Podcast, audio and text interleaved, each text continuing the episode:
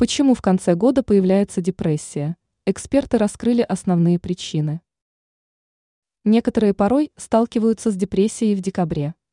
Казалось бы, это нелогично. Все вокруг заняты новогодним декором, общественные места красиво украшены, окружающие находятся в приподнятом настроении. Однако депрессивное состояние в конце года не является большой редкостью. С чем может быть это связано? У вас был тяжелый год. В течение года мы можем держаться и не реагировать на негативные события, но ресурсы нервной системы не безграничны. Если своевременно не прорабатывать свои чувства, то к концу года вы рискуете оказаться в депрессии, отмечают специалисты. Одиночество. Если у вас нет любимого человека и семьи, то Новый год и его атмосфера становятся очередным напоминанием одиночества.